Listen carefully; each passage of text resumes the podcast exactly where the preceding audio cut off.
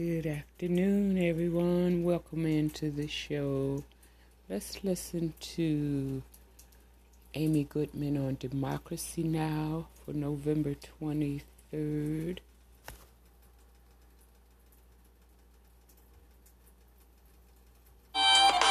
Welcome to Democracy Now!, democracynow.org, The Quarantine Report. I'm Amy Goodman. The U.S. soared past 12 million confirmed COVID 19 cases this weekend as the number of new cases quickly approaches 200,000 a day. Over a quarter of a million people in the U.S. have died from the coronavirus. Despite warnings from public health experts, including the Centers for Disease Control and Prevention, who are urging people to skip travel and indoor gatherings, a surge in holiday travel has already started ahead of Thanksgiving. The Department of Health and Human Services warned over a thousand hospitals across the country are critically short of staff, and that number is expected to rise. North Dakota is the worst hit with over 50% of hospitals facing shortages. In Washington state, the housing rights group Tacoma Housing Now has turned a former middle school building into emergency pandemic accommodations for unhoused people and is demanding the formation of a community land trust in response to the housing crisis. Leaders from the G20 nations pledged Sunday to distribute coronavirus vaccines fairly around the world.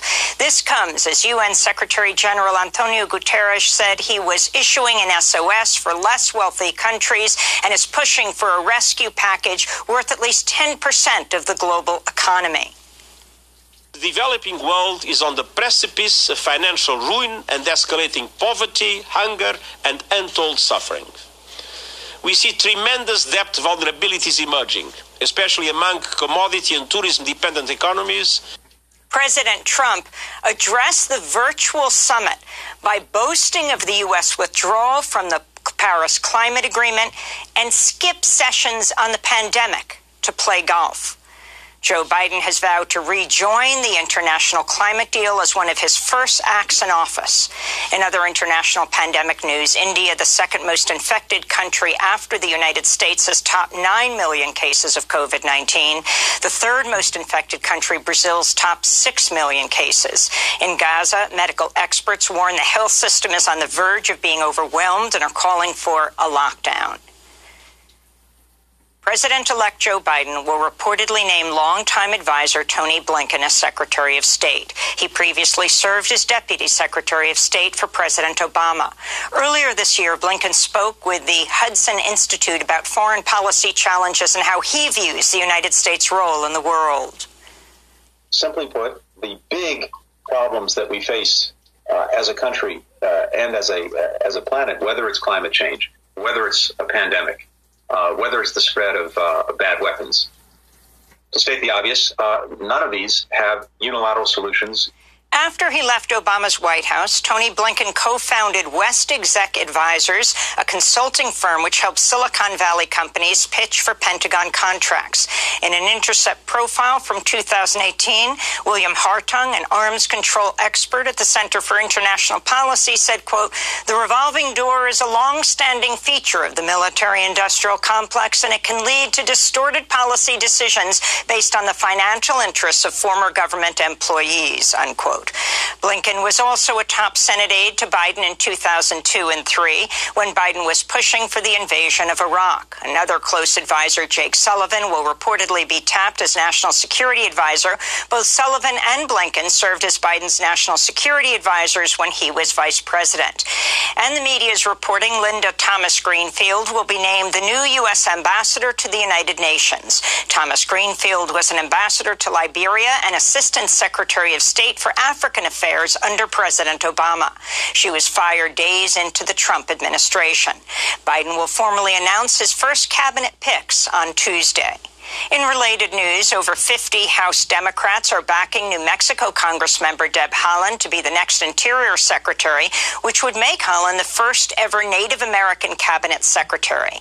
Meanwhile, in Congress, nearly 50 groups, including Justice Democrats and Sunrise Movement, have endorsed Texas Congressmember Joaquin Castro to be the next chair of the House Foreign Affairs Committee, who they say will focus on rooting out U.S. militarism at home and abroad a key Republican member of the Michigan Canvassing Board, is expected to vote against certifying Joe Biden's victory there, potentially causing a constitutional crisis in Michigan if he's joined in a no vote by the other Republican member of the board.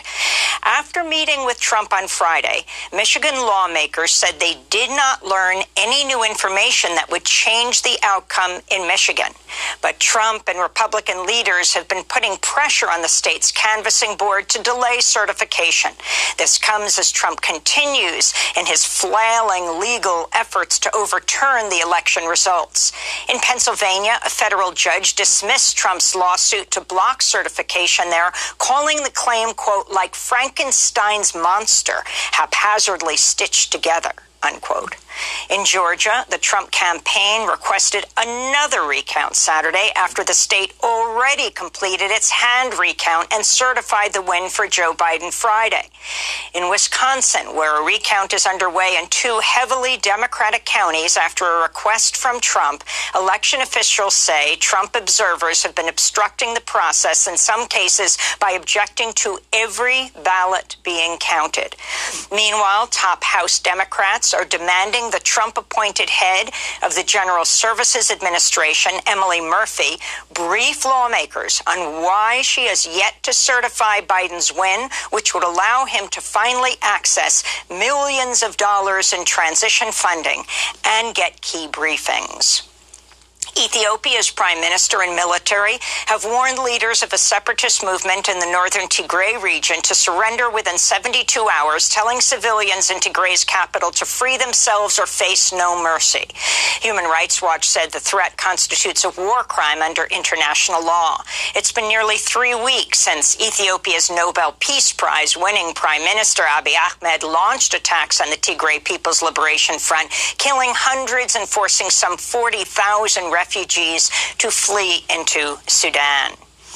Israeli media is reporting Prime Minister Benjamin Netanyahu secretly flew to Saudi Arabia Sunday evening for a meeting with Crown Prince Mohammed bin Salman.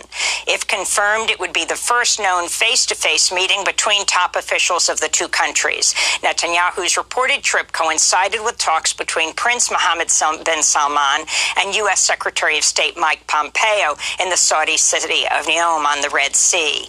This follows recent U.S. broker deals to normalize relations relations between Israel and the United Arab Emirates and Bahrain over the protests of Palestinians who say normalization should only follow the establishment of a Palestinian state. In Brazil, the killing of a black man by security guards has set off nationwide protests declaring Black Lives Matter. João Alberto Silveira Freitas of Porto Alegre died from his injuries after the pair of guards, one of them an off duty military police officer, were filmed pummeling him and kneeling on his back in the parking lot of a supermarket on the eve of Brazil's Black Consciousness Day. Video of the killing was widely shared on social media, with many Brazilians comparing Freitas's death to the police killing of George Floyd in Minneapolis.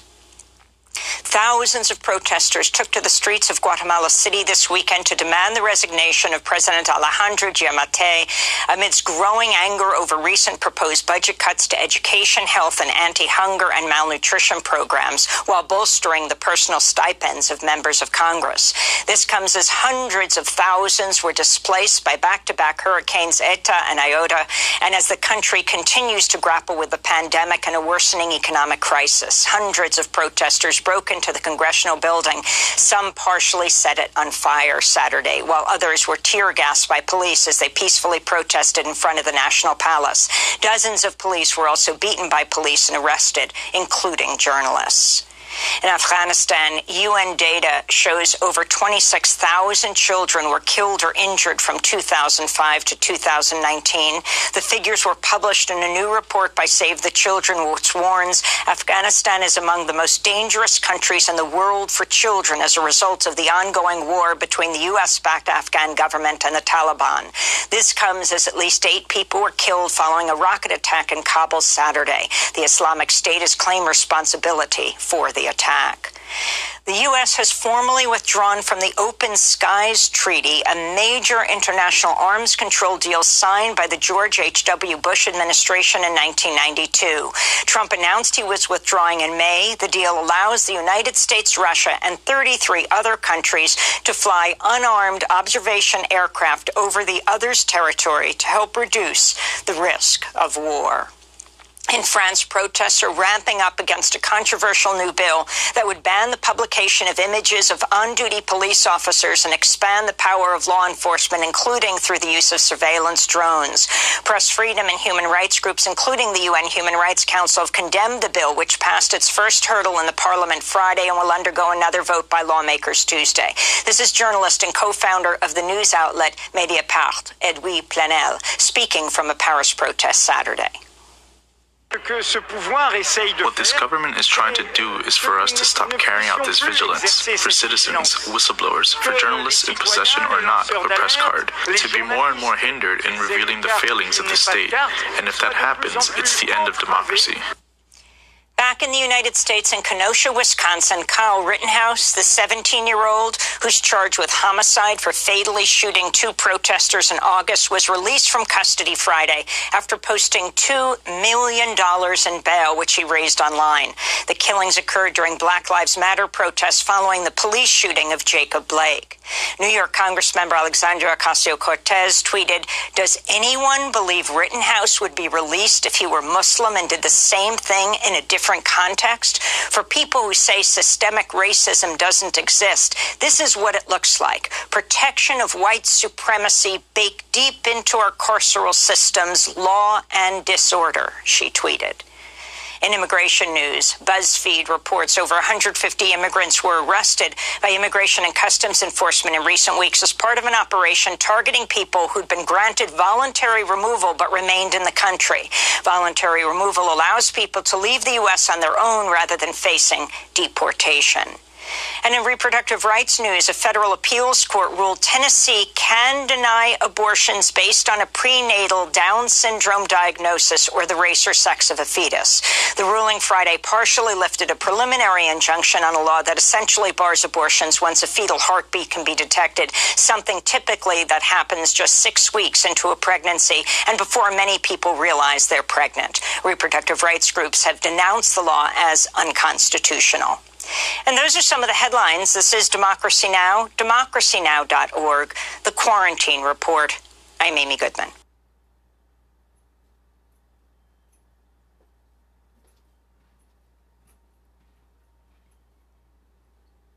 Well, thank you for listening.